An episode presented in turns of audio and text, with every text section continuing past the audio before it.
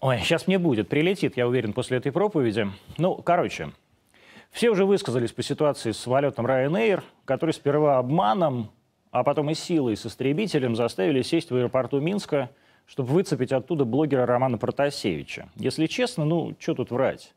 Будь я на месте Лукашенко, я бы тоже всеми силами попытался этого Протасевича показательно осудить. Вопрос в том, какой ценой и кто эту цену сейчас должен будет заплатить.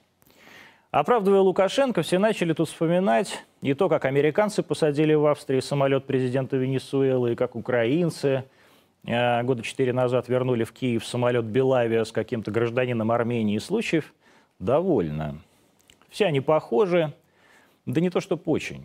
Впервые в истории авиации рейс сажают не силой, но обманом, обманув прежде всего своих собственных диспетчеров, которые передавали на борт лживые данные о выдуманной бомбе.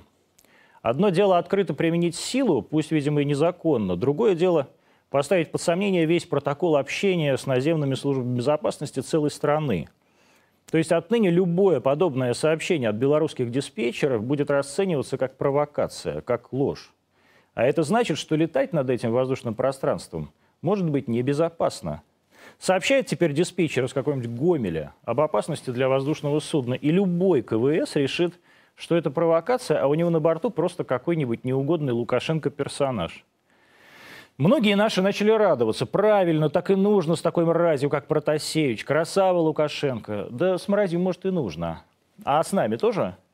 Помните, как Беларусь продала нашего блогера Лапшина Азербайджану? С потрохами продала, наплевав на все протесты Москвы. А как Лукашенко пытался продать Украине российских добровольцев, воевавших на Донбассе? Забыли, что ли? Протасевич тут совершенно ни при чем. Лукашенко так может поступить с любым, абсолютно с любым, в том числе и с нами, с гражданами России. И поступал, и, поверьте мне, поступит еще сто раз.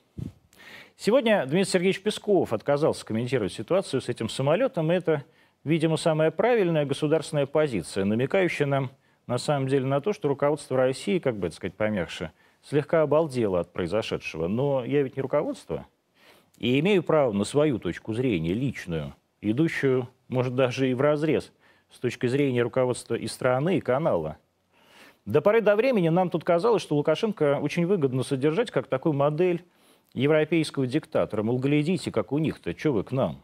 За это мы Лукашенко платили, платили щедро, ежедневно, потакая всем его прихотям, прощая предательство. Нет ни общей валюты до сих пор, ни реального союза. Товарищи дорогие, но мы понимаем, что нашими же деньгами и нашими же стратегиями мы унижаем и уничтожаем 9 миллионов русских людей, которых буквально отдали этому Лукашенко в батраки. Это наши люди, чтобы там не говорили и не думали «Некста» или «Радио Свобода».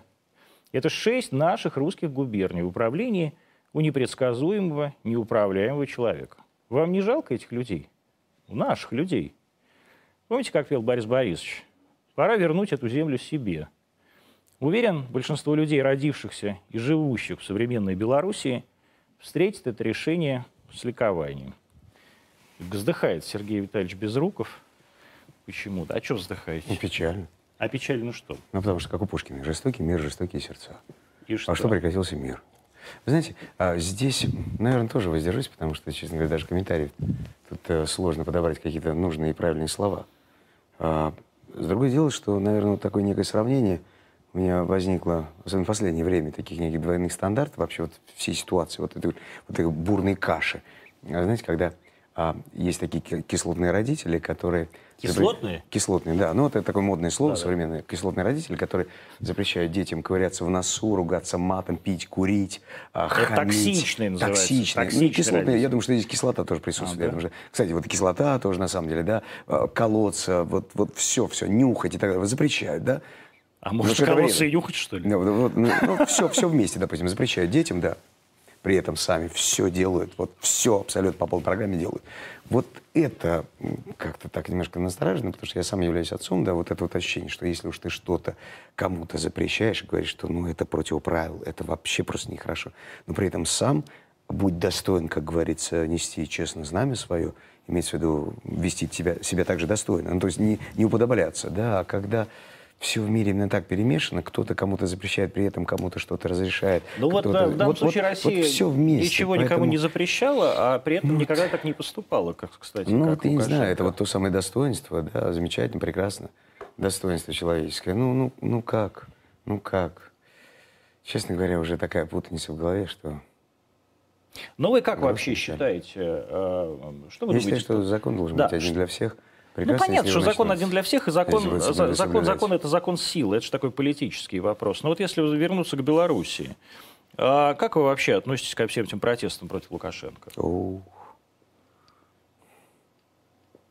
Сложно. Сложно вообще разобраться и найти. А, Жестокость не приемлю в любом виде. Нигде. Ни с той, ни с другой стороны. Жестокость, насилие. Не приемлю.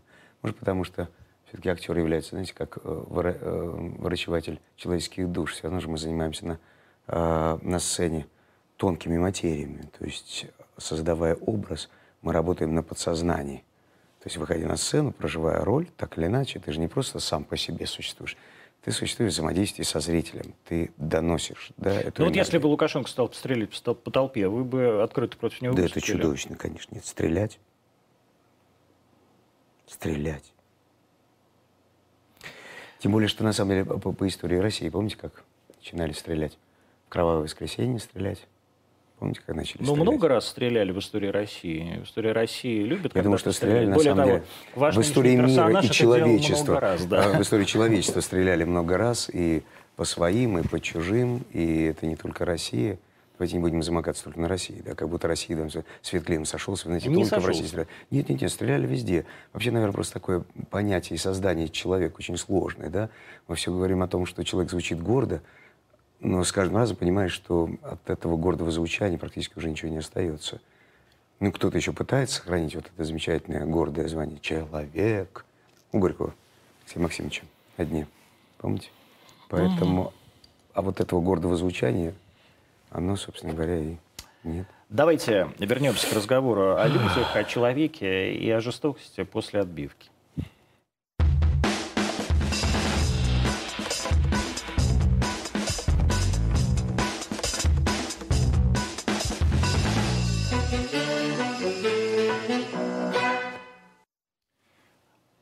Программа «Антонима» 21.07 в Москве. Мы в прямом эфире. Канал РТД, YouTube, Рутьюб, Одноклассники, ВКонтакте, а, Яндекс Эфир. Все одновременно. В гостях у нас народный артист России э, Сергей Витальевич Безруков, который сейчас снялся в главной роли в прекрасном э, восьмисерийном, кажется, восьмисерийном, Восемь. восьмисерийном сериале по роману Захар Прилепин «Обитель». Давайте мы посмотрим трейлер для начала. Вы прибыли в Соловецкий лагерь особого назначения, чтобы честным трудом искупить свою вину перед Родиной. Страшно. Конечно. Все они штрафники, садисты и прелюбодеи.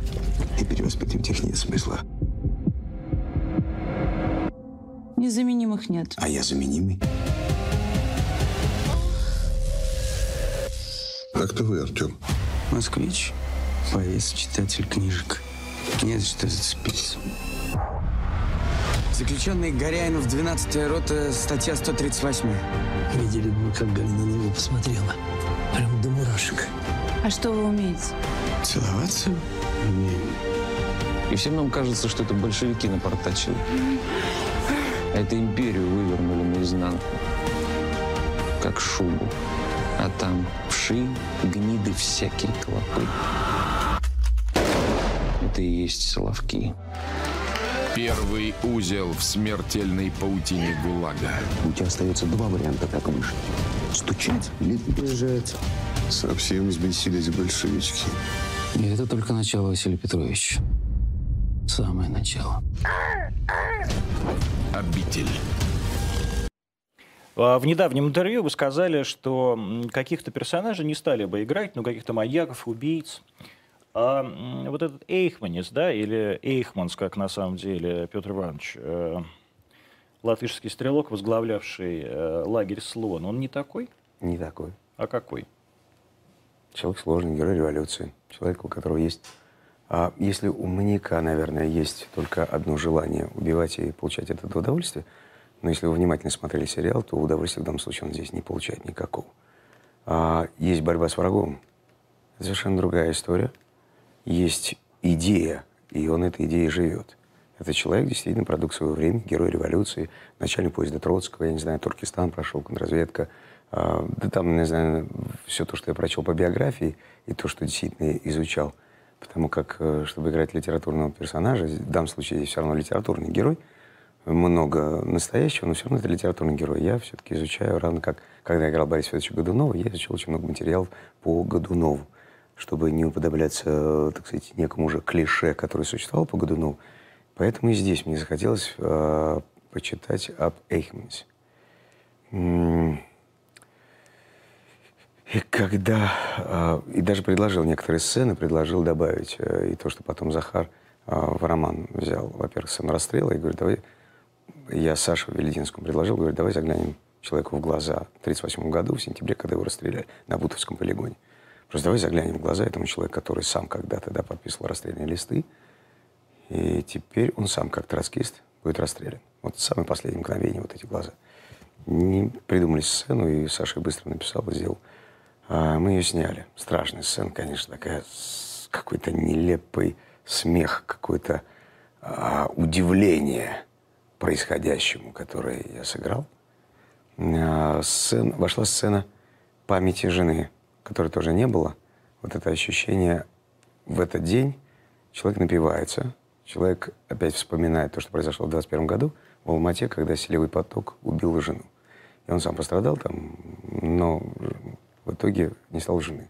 Любимой жены. То есть, ну, насколько в данном случае, я уже не знаю по, по биографии, но я играл именно так, что это потеря, которая очень сильно ударила по внутреннему состоянию, миру человека, когда ты теряешь близкого человека, и вот это ощущение некой жестокости и отношения вообще к смерти, отношения к людям – наверное, меняется. И я этого не переживал, я попробовал себе вообразить, насколько это возможно, да, насколько человек может ожесточиться, когда...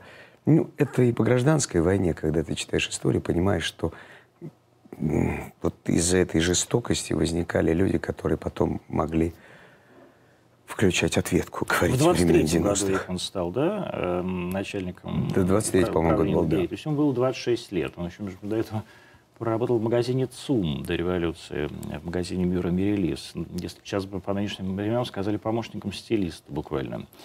А не смущало вас, что вы его на 20 лет старше реального Эйхманса? Нет. Такой задачи не стало, что мне играть э, именно такого молодого. Нет. Латышский стрелок. Ну, гражданская война. Первая мировая латышский стрелок. Это о многом говорит. Туркестан. Человек... О чем? говорит просто о его силе. И бесстрашие. Вы бы могли? Что? Убивать людей невинных? Нет, почему невинных? А что? Почему невинных? В Первую мировую. Первую мировую был обязательный призыв. Э, Эйхманс служил... Но он же не сидел в окопе, допустим, а, да? Или просто, нет, допустим, он ничего там, не сидел. Не знаю, писал он, письма какие-нибудь, еще что-нибудь. в 17 году туда пошел, в 17 году оттуда вышел. По обязательному призыву. Это никакой не героизм. Он же не добровольцем пошел, он же не Николай Гумилев.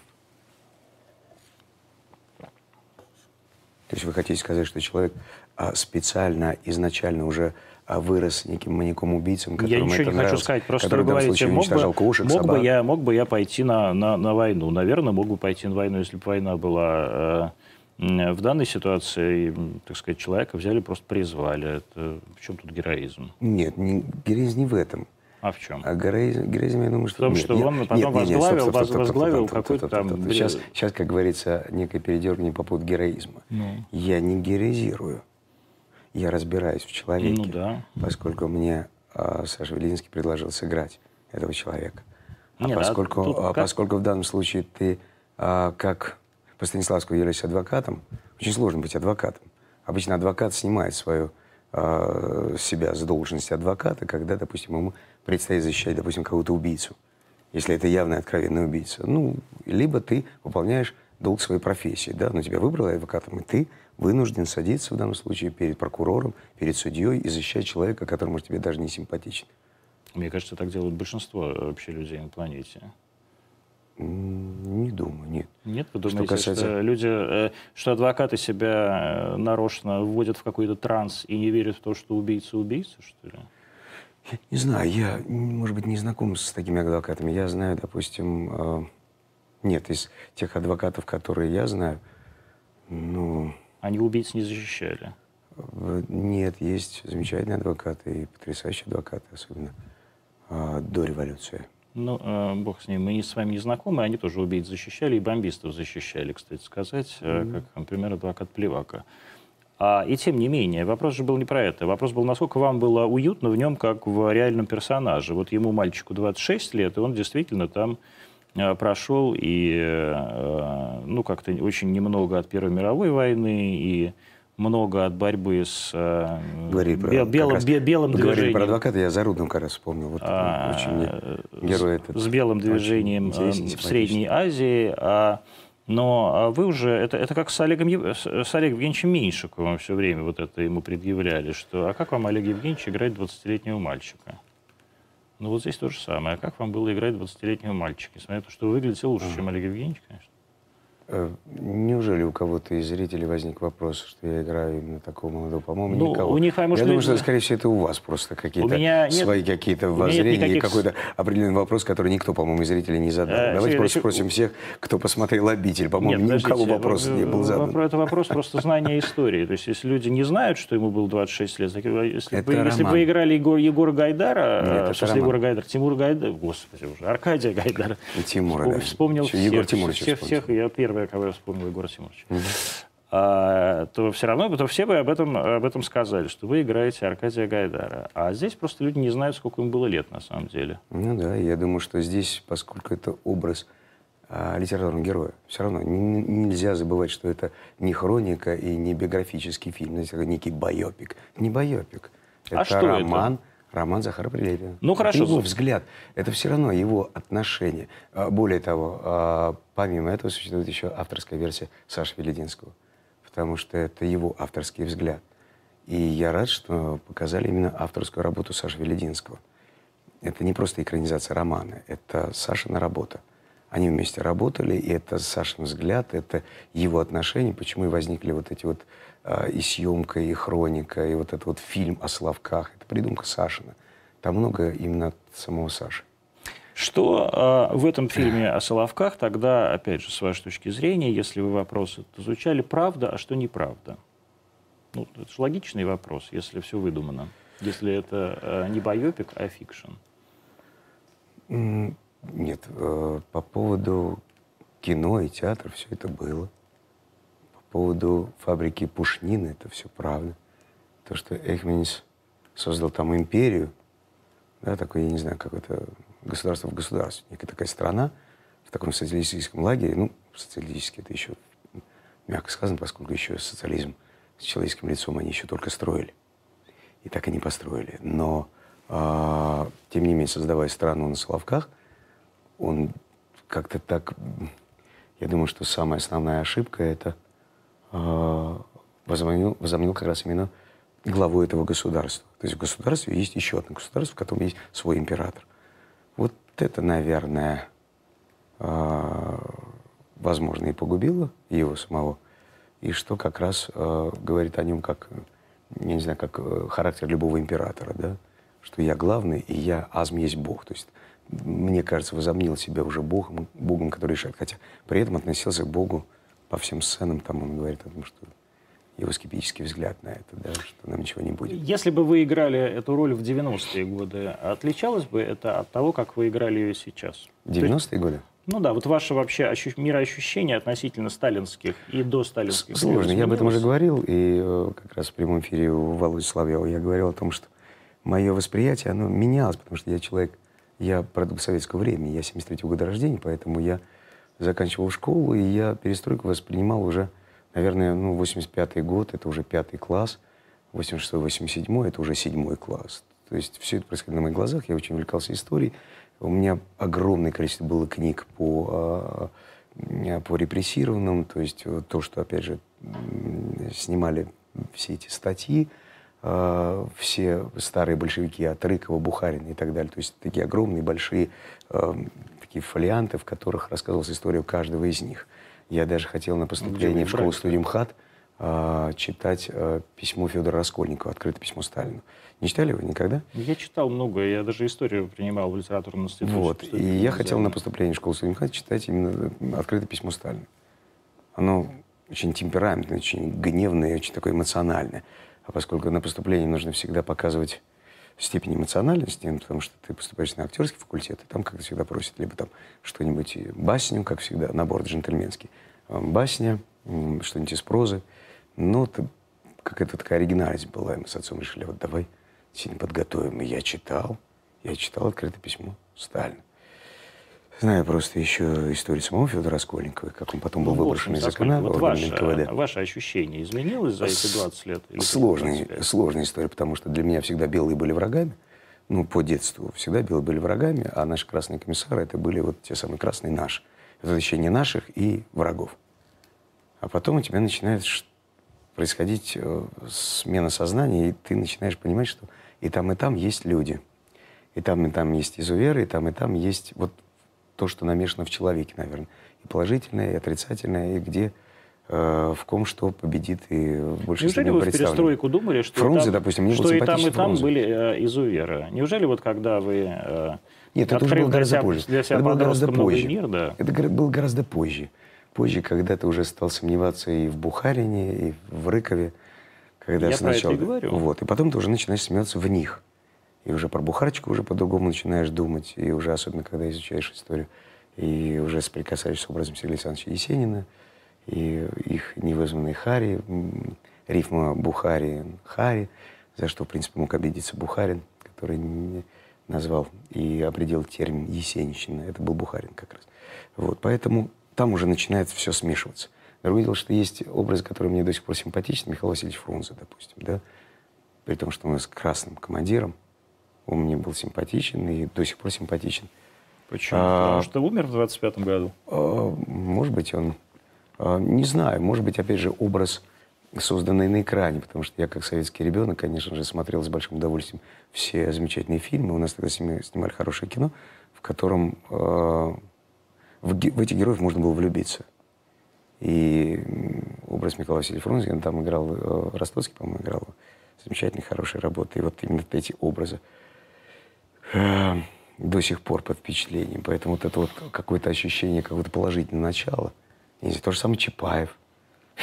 А потом я играл Капеля, и уже по истории ты понимаешь, что ради красного словца, ради того, чтобы показать значимую фигуру Чапаева, кинематографисты придумали бой с капелевцами, когда в истории они никогда не встречались вместе. Ну, тем не надо же показать Да, было весовую фигуру. То есть вот это ощущение каши в голове, когда у тебя уже свои стали чужими, а чужие своими, и в то же время все равно ты не можешь отделаться от искреннего какого-то внутреннего вот такой влюбленности в этих персонажей. Потом ты играешь Капеля, потом я сыграл в сериале Троцкого, я сыграл Скалона, а, Владимир Скалон, который застрелился Да кого вы только не играли, Сергей Ильич. а, Я вот сейчас посмотрел, мира. я думаю, господи, как же вы живы до сих пор? Как у вас это все в голове умещается? Спасибо, что живой.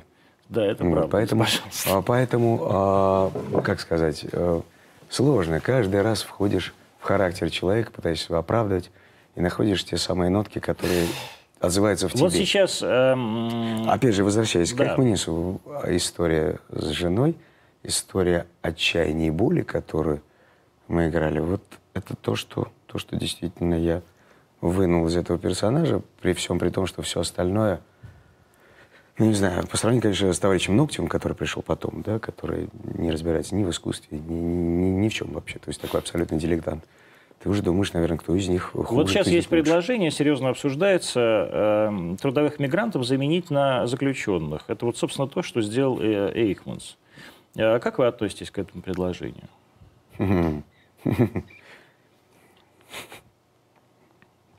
Что-то начинает напоминать сразу. Какие-то времена. И потом еще, не дай бог, пригласят большой коллектив творческих людей осветить, допустим, стройку очередного там Днепрогресса или там Там была, был Беломорканал. Беломоркомал, да, и, и Алексей Максимович Горький тогда тоже отозвался по этому поводу. Э, Кто-то не стал освещать эти события и уж как-то отзываться. Тем не менее, Алексей Максимович Вас смущает только то, что это напоминает ГУЛАГ?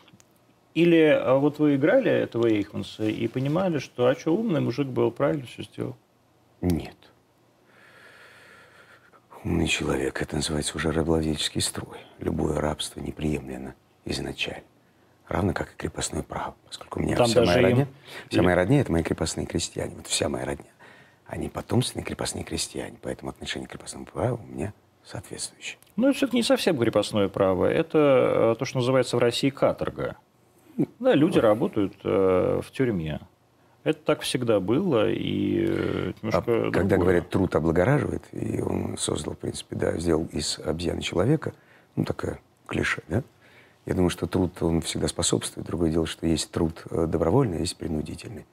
Насколько в данном случае принудительный труд может э, потом вернуть э, человека к жизни, не знаю, здесь у меня большие сомнения. Все, что из-под палки, все, что насильно, не приводит к желаемому результату. Вы никогда не трудились из-под палки? Из-под палки? Мгм. Нет, были э, трудовые э, лагеря, у нас были трудовые лагеря э, в школе, в советской школе. Мы ездили и в Эстонии, мы трудились на коровниках, и мы грузили большие спрессованные тюки сена, загружали коровники, я помню, к- Казинурме. А почему в Эстонии-то?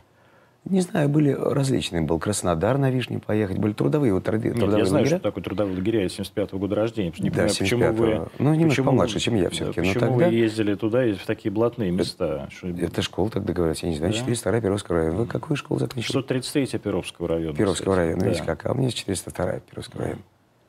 Хорошо, Зема. Видите как? Значит, Зюма, видите как, Перовский район. Я не знаю, каким образом договаривался директор школы 402 с Эстонией, но это был вот один год мы ездили. Замечательно, трудили бы какое-то Ну ощущение. Замечательно, хорошее. Жили прекрасно, пели песни под гитару, сажали коров, коровники этими тюки- с тюками сена. Ну, видите, как вы, с каким э, романтическим э, воспоминанием у вас связаны, э, Ну, только же мы- связан принудительный Только труд. мы жили не в бараке, мы жили в хорошем месте. Ну, то есть это не совсем принудительный труд. То есть Конечно, из-под не палки вы принудительный. все-таки никогда не работали. Из-под палки нет. Да. Нет, повезло вам. А вы делали когда-нибудь работу, которая вам не нравилась?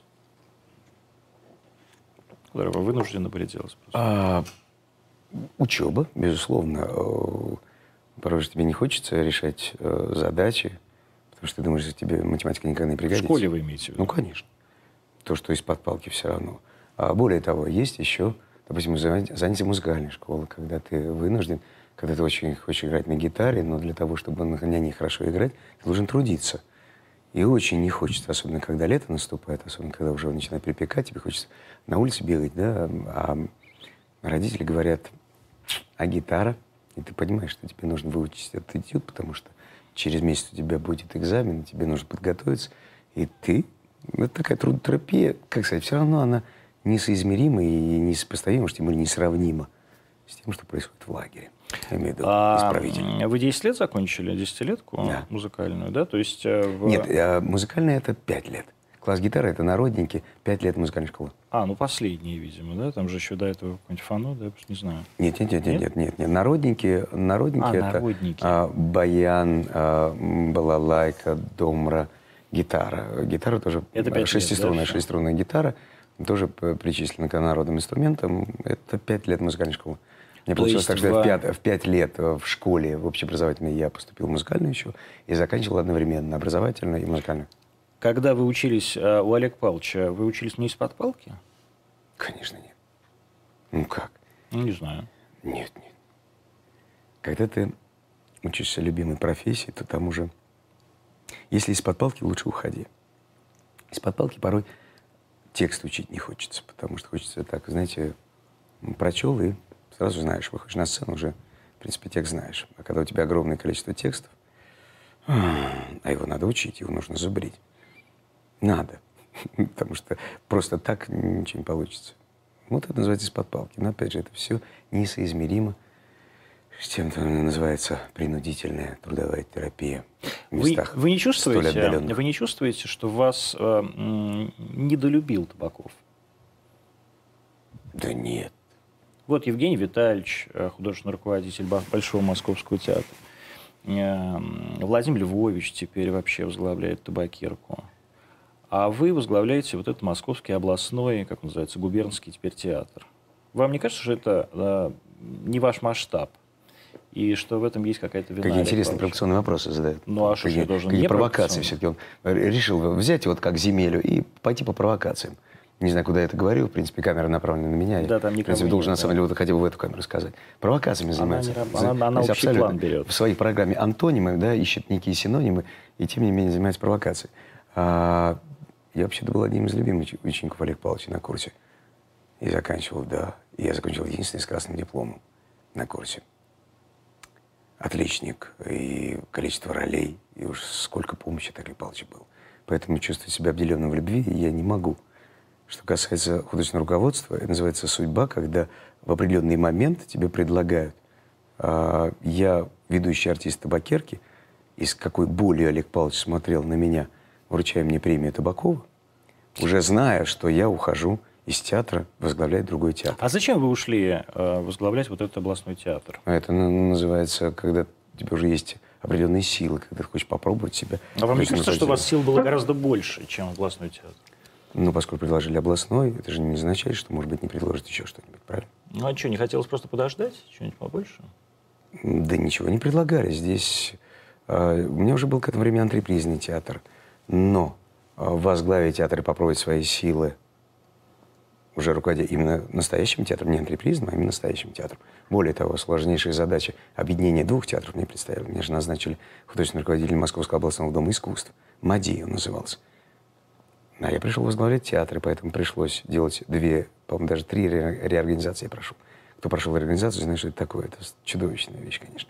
Объединяет два театра, потом присоединяет МАДИ к Московскому губернскому театру. И сейчас он уже такой вот в, полной мере называется Московский губернский театр. Более того, когда ты сам занимаешься отбором труппы, да, ты сохранил артистов, которые были, ты соединил. Более того, ты пригласил артистов, которые уже 7 лет с тобой вместе. И когда к тебе сейчас просятся артисты, и известные артисты просятся, и когда ты создаешь команду, это и есть то самое, что создал Олег Павлович Табаков. Студийный дух, который я создал в Московском губернском театре. Вот ради этого и стоит, собственно говоря, идти. А какие к вам Говор- артисты просятся? А? Какие к вам артисты просятся знаменитые? А ко мне пришел и Антон Хабаров, Карина Андонко, э, там Аня Снаткина, Саша Тютин. Сейчас ребята тоже, ну, не буду рассказывать, дай бог, чтобы сошлось, потому что мне же штат не резиновый, нужно же каким-то образом, да, кого-то убрать, кто-то не прижился, ты понимаешь, что у тебя все-таки количество мест, э, ты же не можешь просто так благотворительно, да, человеку нужно платить зарплату, и ты должен об этом заботиться. Вот, поэтому, когда ты создаешь вот такой мощный коллектив, такой мощный коллектив, когда ты выстраиваешь, когда ты ставишь спектакль, ты понимаешь, что ты не будешь солировать в этом спектакле. Самое страшное, когда ты начинаешь солировать. Когда приходит, допустим, критика на спектакль, говорят, ну, Сергей Витальевич, ну, конечно, да. А как вам спектакль? Ну, а как артист? Ну, ну, вы молодец. Самое страшное, когда ты услышишь в свой адрес именно вот такую похвалу. Нет ничего чудовищного. А когда, допустим, после дяди Вани приходит и говорит, ну, ты знаешь, это команда. Тут даже нельзя выделить, допустим, кого-то, да, когда Антон сыграл блестяще, сыграл Астрова. Просто рекомендую посмотреть нашего дядю Ваню. Не расстроились, когда после смерти Олега Павловича вам не предложили МХАТ, МХТ? Может быть, и хорошо. Почему? Зачем? Самый главный театр. Дело в том, что мои артисты, когда было огромное количество всяких слухов и по поводу БДТ, когда без тебя тебя женят. Ну, такое случается в нашем обществе это довольно-таки часто, когда обычно за тебя все решают. За тебя говорят, за тебя решают. И как-то артисты как дети. А я создал просто атмосферу в театре, что я папа, а они дети. Они могут обижаться, я забочусь о них, и я понимаю, что нужно уделить им внимание. И вдруг твои же дети вдруг так разводят руки и на репетиции лишь говорят, Сергей а вот как так? Мы же слышали. Я говорю, кто вам сказал? Кто вам сказал? Ну, просто говорят.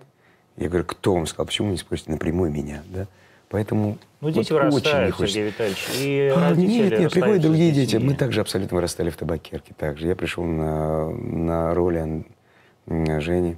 Ну вы что, Да. до смерти будете в этом своем губернском театре? Как интересно звучит, до смерти. Пути Господни неисповедимы. Никто не знает, в какой момент, собственно говоря, прилетит и в какой момент ты улетишь. Вот и все.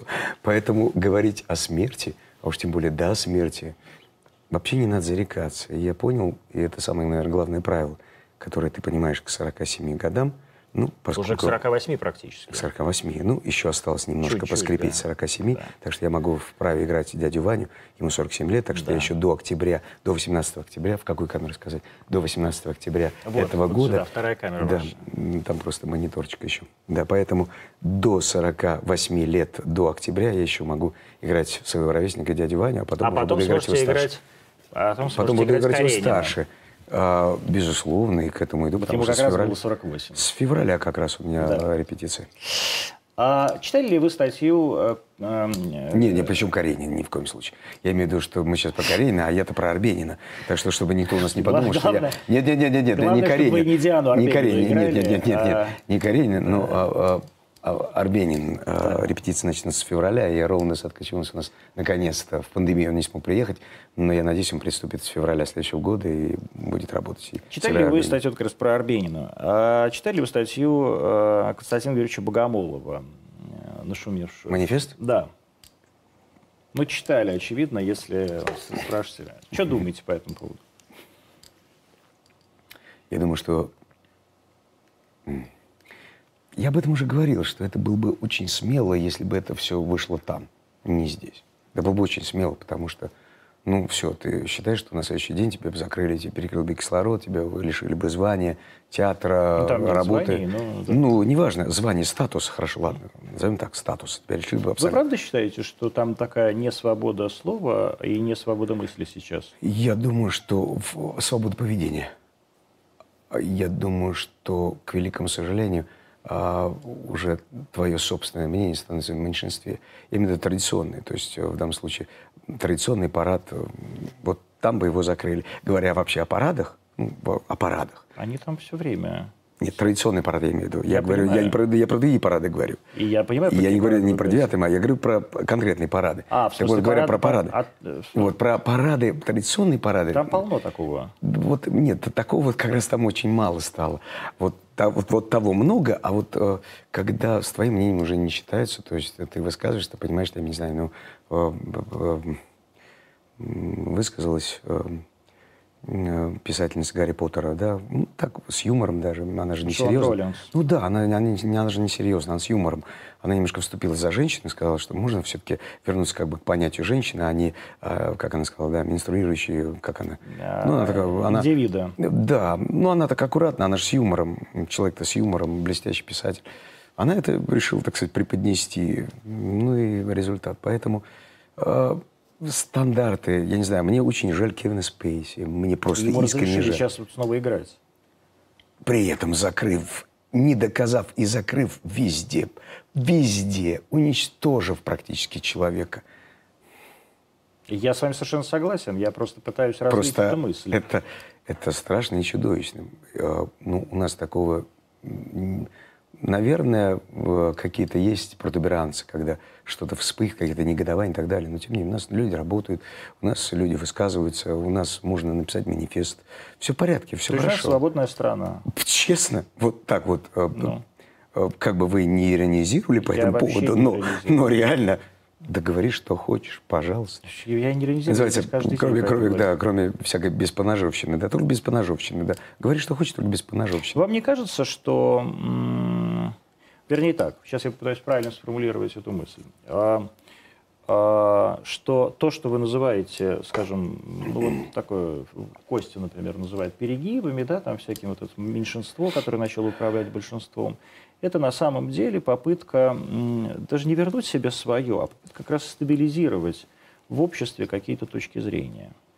Я думаю, что если мы были вообще терпимы друг к другу, ну, как вот это замечательное, прекрасное правило, вообще терпимы, ну, каким мы, собственно говоря, являемся, да, разные вероисповедания, разные отношения вообще ко всему, а, к жизни, к личной жизни, да, ну, будьте терпимы, просто уважайте чужое мнение, все. Так просто, казалось бы, такие прописные истины, которые очень простые, они банально простые, но они очень сложные для того, чтобы это соблюдать. Почему-то, когда ты не согласен с чужим мнением, у тебя возникает огромное желание его подавить или доказать. У вас и, в этом доказатель, и в этом доказатель нет. Порой бывает обидно, нет. Э, Из двух спорящих один дурак, другой подлец. Поэтому пытаюсь каким-то образом э, слиться с этой историей, дабы тебя не считали ни другим. Вам никогда не хотелось... э, Доказывать свою правоту. доказывать, ну, скажем так, свое право на, вот как вы говорите, частную жизнь, Конечно, доказывал, потому что одно время э, действительно очень сильно доставали, и когда вмешиваются, и ты понимаешь, что вмешиваются во всем мире, и что это нарушение твоих, именно твоих конкретно прав. И когда тебе в суде, ну не мне конкретно, а моим представителям доказывают, ну он же известный человек, мы имеем право. Но ведь это так? А, То, что известный, да. Мгм. А в, чем разница гражданином страны и известным человеком, который тоже является гражданином страны, который также платит налоги? Ну, все то же самое. Ну, просто он известный, а этот неизвестный. Ну, почему в данном случае меня лишает моего права частной жизни, да, защиты частной А вы жизни? считаете, что это вас лишил э, права тогда какой-то Савеловский суд, я не помню, или какой, а, и потом в- впоследствии, кстати, Конституционный? Нет, сейчас в Или, случае- или, в или это вы сами себя, став, э, сыграв все роли на планете, лишили этого ну, еще права? не все и не всей планеты, можно так сказать. Поэтому еще Может, все лучше, впереди. Я надеюсь, в данном случае. да. Действительно, Господь- спасибо, что что Господь все-таки, Господь отпустит мне побольше времени, чтобы я успел все-таки действительно Есть все еще сыграть и стать действительно а, нашим все и а, всем и вся. А, как сказать, когда ты не, не обращаешь на это внимание, это одно. С другой стороны, когда это начинает вредить твоим близким, когда уже трогают семью, это совершенно другое дело. Когда вредят даже твоим поклонникам, а, потому что, допустим, количество негатива, которое вдруг выливается, особенно в интернете, такая большая помойка, и ты понимаешь, что иногда эту помойку надо чистить, ну, как в соцсетях, допустим. Я это уже отмечаю, причем это, это называется опыт. Опыт подсказывает, когда, допустим, в соцсетях я чищу, я убираюсь. А вы Как в сами доме. это делаете? Нет, есть, конечно, и помощники, безусловно, которые помогают, потому что у меня на это не есть хватает времени. помощники, это есть и, конечно, и помощники, или вы тоже там, или, или, вы, Я- даже, и- или вы даже не видите Нет, это что всё? касается меня, нет, я действительно есть в соцсетях, и я отвечаю, и э, чищу, безусловно. Да вот говно вы сами видите? правда, да? Конечно, конечно, безусловно. Но другое дело, что а, вы же как хозяин дома, ну вы же не будете смотреть на а, вот Это я то, что у вас навалили. интервью, Ну просто вас такую навалили, фразу, да, да. вы, допустим, пригласили людей, вас навалили, вы, ну как вы могли, и остались с этим жить. Я думаю, что вы, наверное, а, Нет, ну здесь вопрос не в доме, здесь вопрос э, в том, что мы уберете. все живем, Поэтому- живем в этих социальных сетях, Нет, и все убираться надо, потому что это Много хейта. А, Хейта много, но не столько, как, допустим, было. Все равно А, было, определенный- а когда было максимальное количество? бывает именно политические все вот эти различные Вот, подоплеки. э, когда было И ты понимаешь, количество? а, максимально, я думаю, что была история с Крымом. Это и когда А с Конституцией? с Конституцией, ну, когда ты понимаешь, что это не просто негатив людей, да, которые тебя там, там не любят, да, за твои роли, только политика. Более того, когда все это повторяется, когда одни и те же оскорбления, и ты понимаешь, что боты, тролли, проплаченность, когда ты же понимаешь, сколько это стоит. А вы уверены, что люди не от чистого сердца хейтят? Я, Я причем я задаю себе тот же Не, самый ну, я- вопрос. я Меня про- каждый день Не, я просто э, знаю, хотят я- убить там и так далее. Я просил, проверяли, и я просил, чтобы помогли проверить, и когда просто тебе всю раскладку дают, и ты думаешь, ну, все настолько То есть с банально, одного- с одного IP. примитивно, банально, и за деньги, и ты думаешь, ну, знаешь, можно спорить с человеком, который а, имеет а, свою точку зрения, и ты, наоборот, ее уважаешь. Но человек так думает. Он, допустим, тебя не видел, не видел тебя в театре. Он видел одну только бригаду, допустим. Или там, наоборот, даже бригаду не смотрел, он видел какую-то одну роль, и все. Ну, он имеет такую точку зрения. Доказывать ему что-то бессмысленно, э, банить его, он тебя оскорбил. Ну, хорошо, ладно, окей, ты так думаешь, и все. Но а уничтожать нет. Ты просто ему желаешь, наверное, э, расширить свой кругозор и посмотреть все, допустим, да, чтобы иметь свою точку зрения. А когда ты понимаешь, что это бот, тролль, который просто реально работает на то, чтобы просто а, выплеснуть и подхватить некую волну, потому что хайп существует, и это то, что заражает. Это как болезнь, Какое у вас бацилла. было, какое у вас было самое жесткое, возможно, чувство по, по по поводу вот этого хейта? То есть что вы хотели сделать? И после чего? Э, Сейчас уже не припомню. Э, То, что э, с Крымом тогда понятно, но это все была Украина. Нет, вот я еще раз вот говорю, не всё. с Крымом, даже не, а что вам, что вам писали, писали хрен с ним, а что С вы сами стороны, хотели С другой сделать? стороны, даже сейчас, допустим, вот, а, сколько, допустим, я бывал на гастролях в Крыму, да, приезжаю, когда Вы в могла- А, А вы даже, вы даже еще в какой-то специальный список же занесены. Специально. Нет, я миротворец, по-моему, дважды они. Да, я да. выпадал, они меня опять вносили. То есть меня периодически вносят туда, в миротворец. Вам жалко, что э, вы не сможете уехать в Украину? Мне жалко поклонников, которые до сих пор там есть, которые пишут, говорят, когда это, когда эта мерзость вся закончится. Они ненавидят уже всю власть тамошнюю, ненавидят вот это всех миротворцев а, и всех и же с ними. И просто молятся на то, чтобы наконец-то все это закончилось, чтобы я наконец туда приехал. Но э, самое поразительное, что, э, казалось бы, если бы, э, ну, как у меня же открытый аккаунт, можешь подписаться, пожалуйста, может, как угодно, но а продублянцы случались, потом их нет. И даже вот, допустим, Аккаунт в, инс- в инсте вы имеете? Да, в Инстаграме. Когда, допустим, выкладываешь, выкладываешь, допустим, э, свою экскурсию, я в Ялте выложил Антона Павловича Чехова. Я просто люблю эти места. да, мгм. И, ну, один, может быть, залетный скажет там, что Крым – это Украина, и все. В Каде в Ялте? Да. Да, ну это правда. Вот. И, э, и- Два и ну, только один, только один какой-нибудь. А все остальные никаких проблем, потому что ты находишься в святая святых для любого образованного человека, а уж тем более э, артиста. Антон Павлович Чехов, которого я очень люблю. Ты находишься в его усадьбе, вот этот дом, который он там Который он сам купил. ненавидел, между прочим. Нет, нет, нет, нет, нет. А, Проблема была в климате, а он там действительно посадил, там до сих пор а, растут эти деревья, посаженные им. И а, проблема еще была в кабинете. Выстрелили не совсем так, как он хотел бы, потому что был молодой архитектор. Вот и тем не менее, все равно место великолепное. В Грузуфе он, оказывается, Да, место в Грузуфе, неплохое, в, да. В в Грузуфе я очень хотел искупаться, там замечательная бухта, которую купил за 3000, по-моему, по тем временам сумасшедшие деньги. Сам вид потрясающий. Но он никогда не остался там ночевать, потому что Вот-вот. бриз, а, а, морской воздух, а, Вы влажность себя была слишком чувствуете большая. скорее Ночевал любимым или скорее ненавидимым? А, а, Вы себя чувствуете скорее любимым или скорее ненавидимым? я себя чувствую самодостаточным. Это бог с ним. Это, это от- уход Бог от- с ним. Уход, Хорошо. уход- Бог- Бог с ним, уход от ответа. Вам как кажется? Вот мне даже сейчас в ухо говорят, в чате вас проклинают. Но я уверен, что в чате рядом сам, и с ним и меня проклинают, так что не надо это глупости мне говорить. А, вам как по мироощущению вот сейчас? Э, Сергей Витальевич Безруков, 47 лет, э, самый известный русский актер. Вы скорее любимы своей страной или нет? Я много гастролирую, и у меня полный зал. Ну, так э, у всех, наверное, полный зал. И как вам кажется, на вас идут, потому что вас любят, Не у всех. да? Или потому что э, люди хотят посмотреть на как заезжую звезду? Нет, нет, потому что работаю честно. И все, кто приходит, даже скептики. Я очень люблю, когда приходят скептики на спектакль. Их не так много. Ну, потому что приглашают, допустим, жена пригласила там мужа скептика. Или, допустим, друзья пригласили там друга скептика.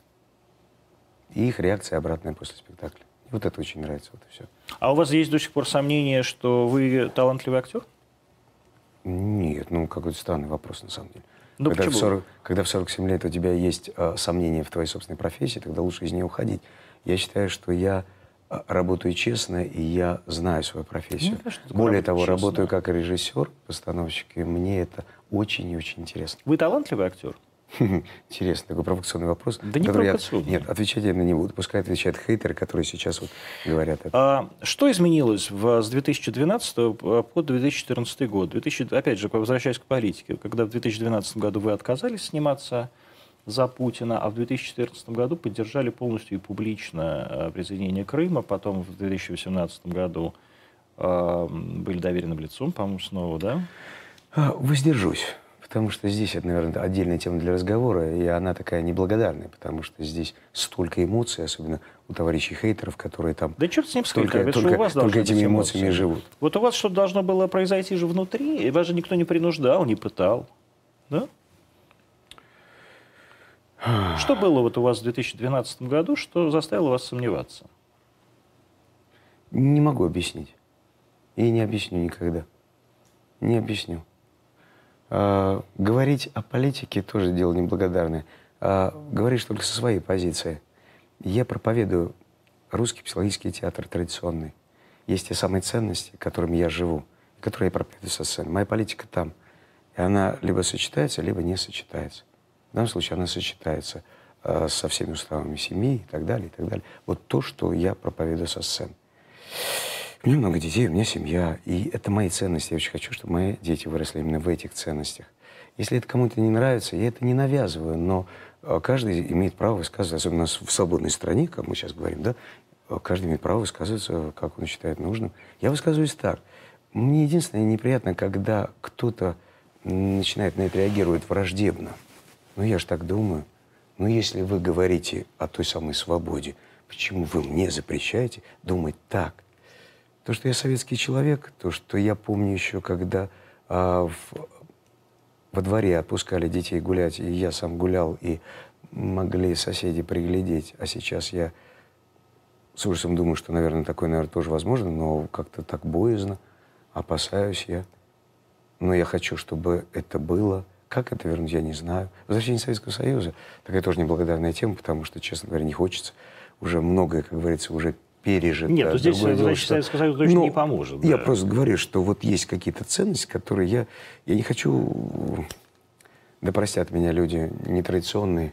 Я не хочу парадов. Ну, я не хочу это. Ну, Да я тоже не хочу, не ну, не переживайте хочу, вы из-за парадов. Я, просто- просто, не просто- про парады. Ну, как сказать, ну, это, как сказать, ну, не из-за этого, не из-за этого, но и в этом, ну и в том числе. я Когда же не говорят- спрашиваю, когда почему говорят- вы были за Конституцию. когда говорят, да, говорят, допустим, да, а про русский язык тоже такая интересная, такая любопытная, конечно, тема с русским языком, когда говорят, что русский язык, э, да что с ним будет, да что с ним станет, да уже происходит. А что с ним происходит? Происходит, ну, послушайте, какие песни поют сейчас, э, на каком языке поют, и э, какие междометия, какие сокращения. Не нравится вам? А, нет. Давайте мы покажем сейчас кусок из э, песни группы э, «Крестный, «Крестный папа». Мы поем Э, там и на русском языке. а, поня- Я же не собираюсь И над вами издеваться, я просто хочу И сказать, причем показать, текст понятен. зрителю, что И тоже текст у- понятен. Можно кусок вот этот, где Пушкин убивает Дантес, э, и Дантес Только не для нас весна, только не для нас. Стоило забыть и жить, стереть все безвозвратно. Но я слышу до сих пор шорох твоих платьев. Давай дождемся утра. Давай перенесем на час Давай представим, будто Слова прощания не для нас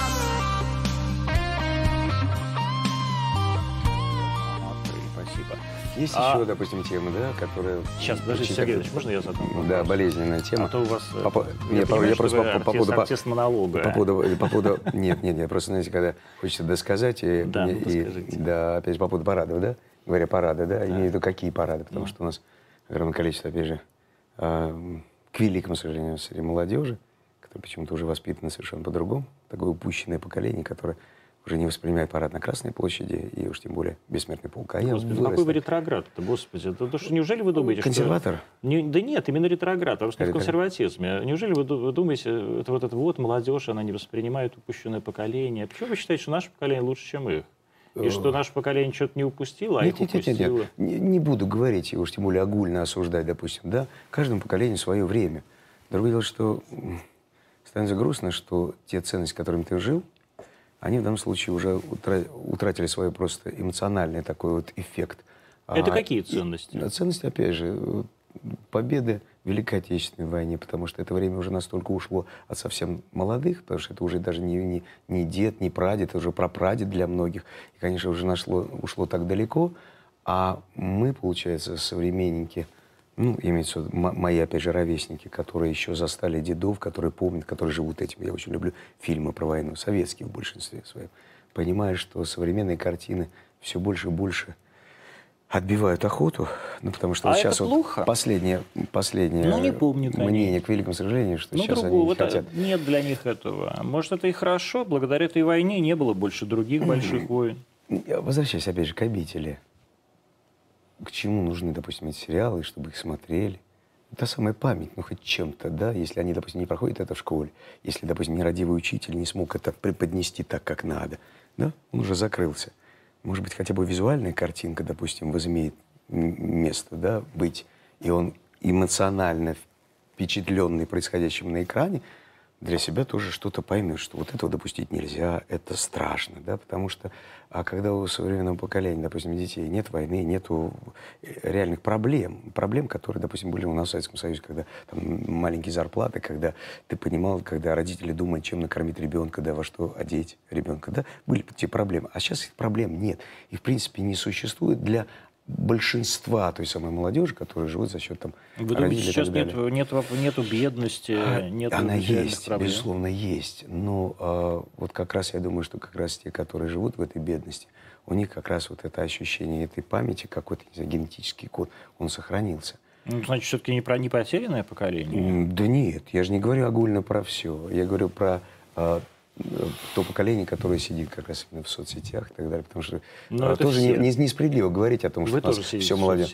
Я как вынужден это делать, как Ну, художественный руководитель театра, пропагандирую на самом деле именно свой театр, потому что помимо того, что я там выкладываю, из личного то, что я допускаю, все-таки, конечно же, для меня самое главное это премьеры и то, чтобы зритель шел в театр. Вот основная задача существования Вам не соцсетей. кажется, что э, э, вот весь этот Поэтому разговор... говоря о парадах, да, вот это вот то, что меня болит все равно, потому что память деда сохранилась, и я не понимаю, как дальше быть, потому что порой а, фильм напоминает компьютерную игру, а компьютерная игра, она уже такая неживая. Я почему, допустим... Аппарат э, не нап- а Не- напоминает реально о победе, вы считаете, вот э, все эти Насколько может, торжественность, безусловно. Ну, допустим, я реагирую на это, а насколько реагируют, допустим, совсем молодые люди, которые не чувствуют, не понимают, они... А может, вы просто не знаете, они на самом деле чувствуют и понимают. Дай бог, дай бог.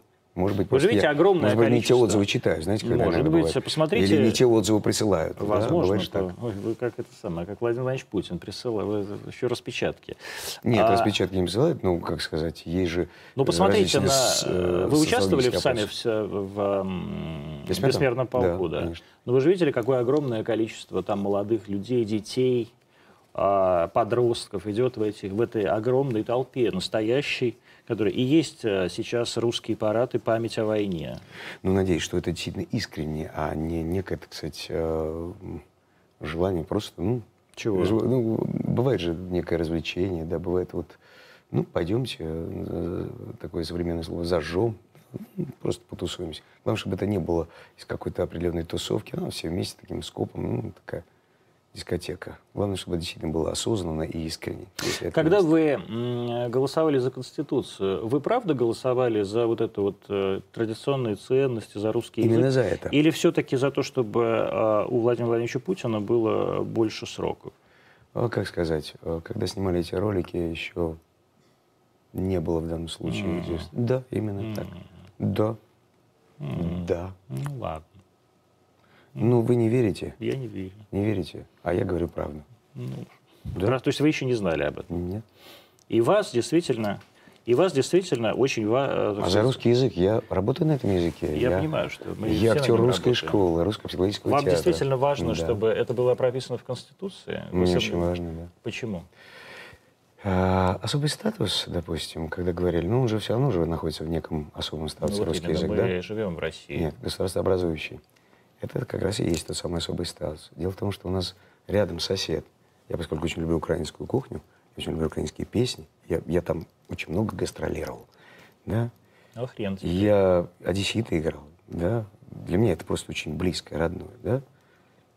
И тем не менее, ты понимаешь, что статус языка меняется вот так. Было два, а стало один.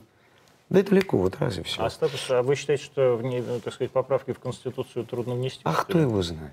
А кто его знает? Ну, хотя бы есть, знает. допустим, да, некая пометка особого статуса государствообразующий.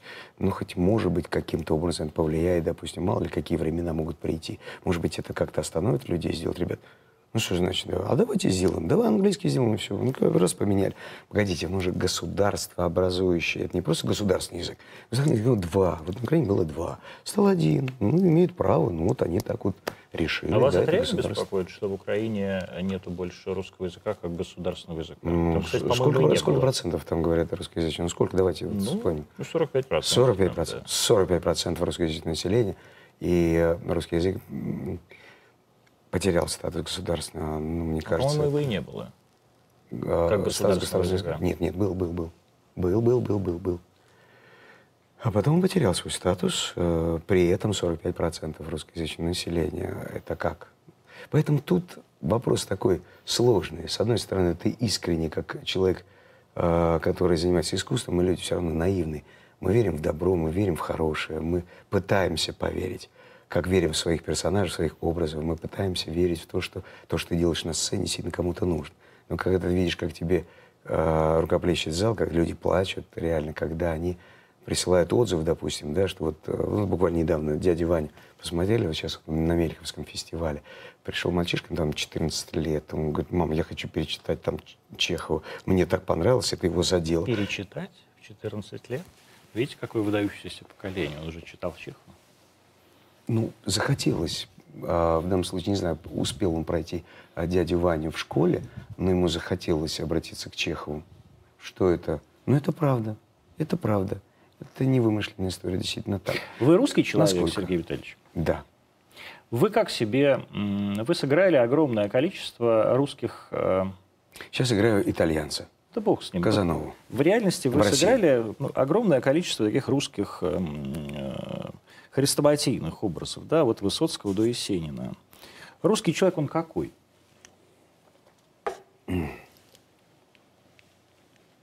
У Достоевского есть замечательное определение. Широк, слишком даже широк? Да. Я бы сузил. Да. Ну, у Достоевского много есть э, определений э, разных. Но у вас-то какое? Как говорили, да, а, о Есенине говорили, что здесь Бог, здесь дьявол. Да? Это Асидора о нем говорил. Здесь Бог, здесь дьявол. То, что в русском человеке все намешано, и что это человек страстей. Я думаю, что не ошибусь, сказав, что действительно мы страстей и э, вот эти вот качели. Поэтому у меня и в дяде Ване-то качели вот эти вот присутствуют.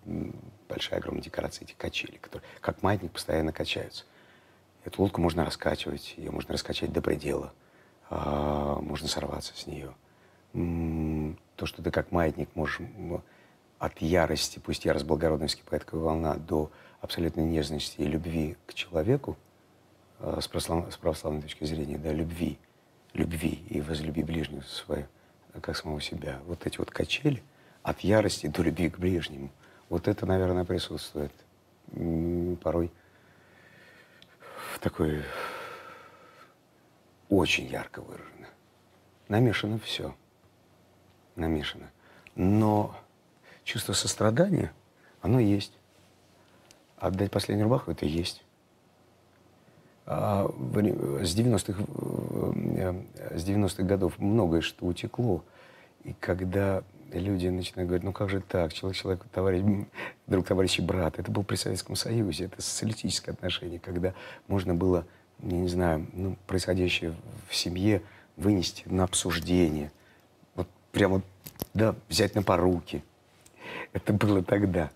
Но вот это ощущение, я даже, вот, допустим, пытаюсь себе представить, какая сейчас страна. У нас, у нас социализм с капиталистическим лицом. Вот такой вот, некая такая диффузия, такая странная произошла. А что-то русское у вас Вроде- осталось, помимо социалистического и, капитали... и капиталистического? Ну, корни-то никуда не делись. Это то, что подсознательно. То, что ты не можешь объяснить. То, что, допустим, ты, не знаю, приезжаешь в родные места, допустим, на Волгу, да, и, и, и, и до слез. Это то, что невозможно объяснить, рассказать. Это же эмоционально все происходит.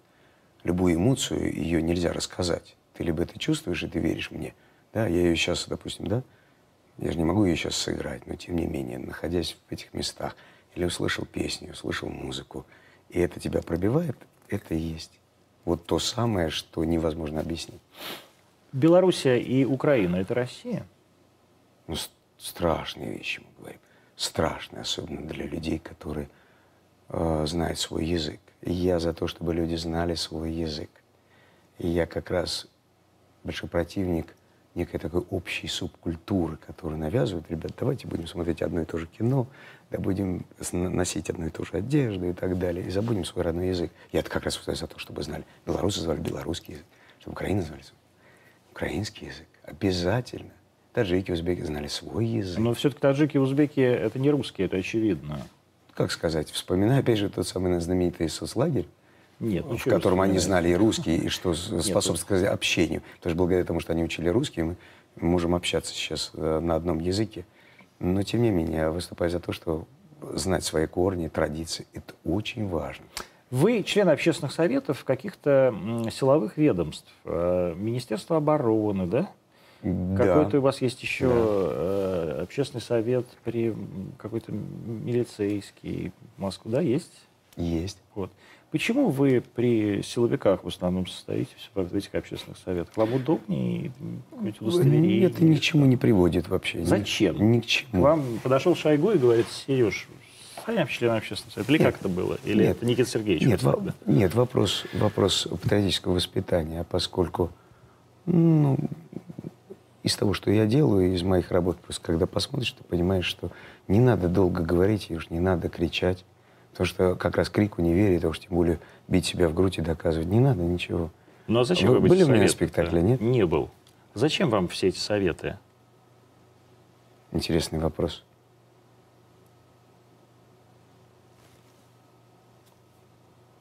Ну а зачем? Вот это кажется- просто какой-то какие-то люди там собираются. Вот я просто не знаю, что происходит на Совете при Министерстве обороны и какое к этому имеет отношение ваш спектакль, например. Только патриотическое воспитание. И за это отвечаешь. Насколько ты искренне. Насколько ты искренне действительно можешь разговаривать с поколением, которое действительно то же самое, опять же, не, пом- не помнит войну. Когда снимаешься в подольских курсантах, и когда ты именно продвигаешь эту тему, это очень важно. Когда ты говоришь о русской литературе, и не говоря об этом, так сказать, доказывая, крича в грудь, а просто показывая спектакль.